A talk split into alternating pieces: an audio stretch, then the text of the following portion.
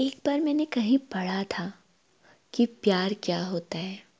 What is love I love you I love you का मतलब होता है किसी का हो जाना, किसी को अपना बना लेना, जिस्म नहीं, रूह से अपना लेना, उसके दर्द को अपना बना लेना, उसकी खुशी को अपना समझना, आँसू बहने से पहले ही उन्हें थाम लेना, दिल की बात जो वो कहना चाहे ज़ुबा पर आने से पहले ही समझ लेना, उसे हर मुमकिन खुशी देना। हर बात में उसका साथ देना। अच्छा कहे तो मुस्कुरा देना, बुरा कहे तो नाराज़ हो जाना। कभी गुस्सा हो जाना तो कभी रूठना तो कभी मनाना।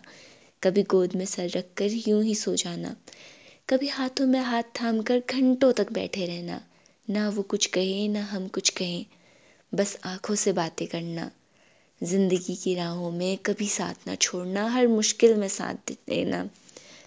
हर छोटे बड़े लम्हे को प्यार से जीना।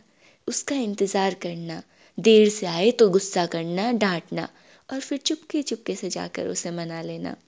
ना माने तो खुद रूठ जाना। आई लव यू कहने से प्यार नहीं जताया जाता। प्यार तो आँखों से बयान हो जाता है। जिस प्यार को शब्दों की ज़रूरत पड़े, उस प्यार में कुछ कमी होती है। प्यार जिन्हें होता है, रूह में झाँक कर देख लेते हैं और हर बात का पता लगा लेते हैं। कहने को तो इतना कुछ है कि एक किताब लिखी जा सकती है। मगर अभी बस इतना ही। वैसे, प्यार का मतलब सिर्फ़ आई लव यू कहना ही रह गया है।